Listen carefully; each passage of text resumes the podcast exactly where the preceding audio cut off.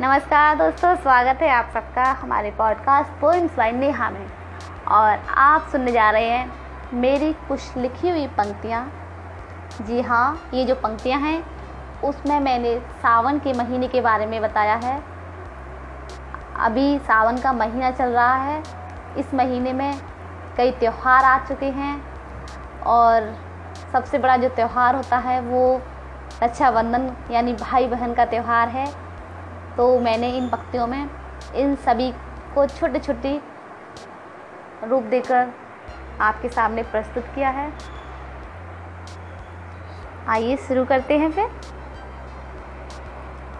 बारिश की tip tip करती ये बूंदें, बारिश की टिप टिप करती ये बूंदें, गिरती हैं आकर जब धरती पर, गिरती हैं आकर जब इस धरती पर धरती को पावन करती हैं और रों को भी अपना जल देती हैं।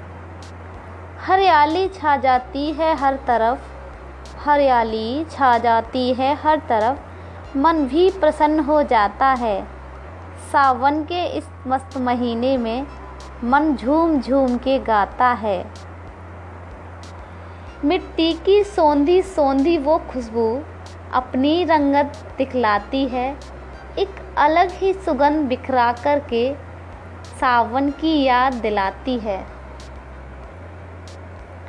पड़ते हैं झूले डालों पर, टहनी झुक झुक कर आ जाती है। वो बचपन की यादें भी फिर से ताज़ा हो जाती हैं।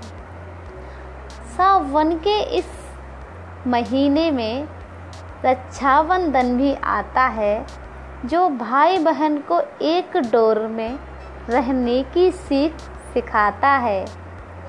आती हैं बहन बेटियाँ सबकी, राखी भाई को बांधती हैं। मन प्रसन्न बहुत हो जाता है उनका तब, वो फूले नहीं समाती हैं।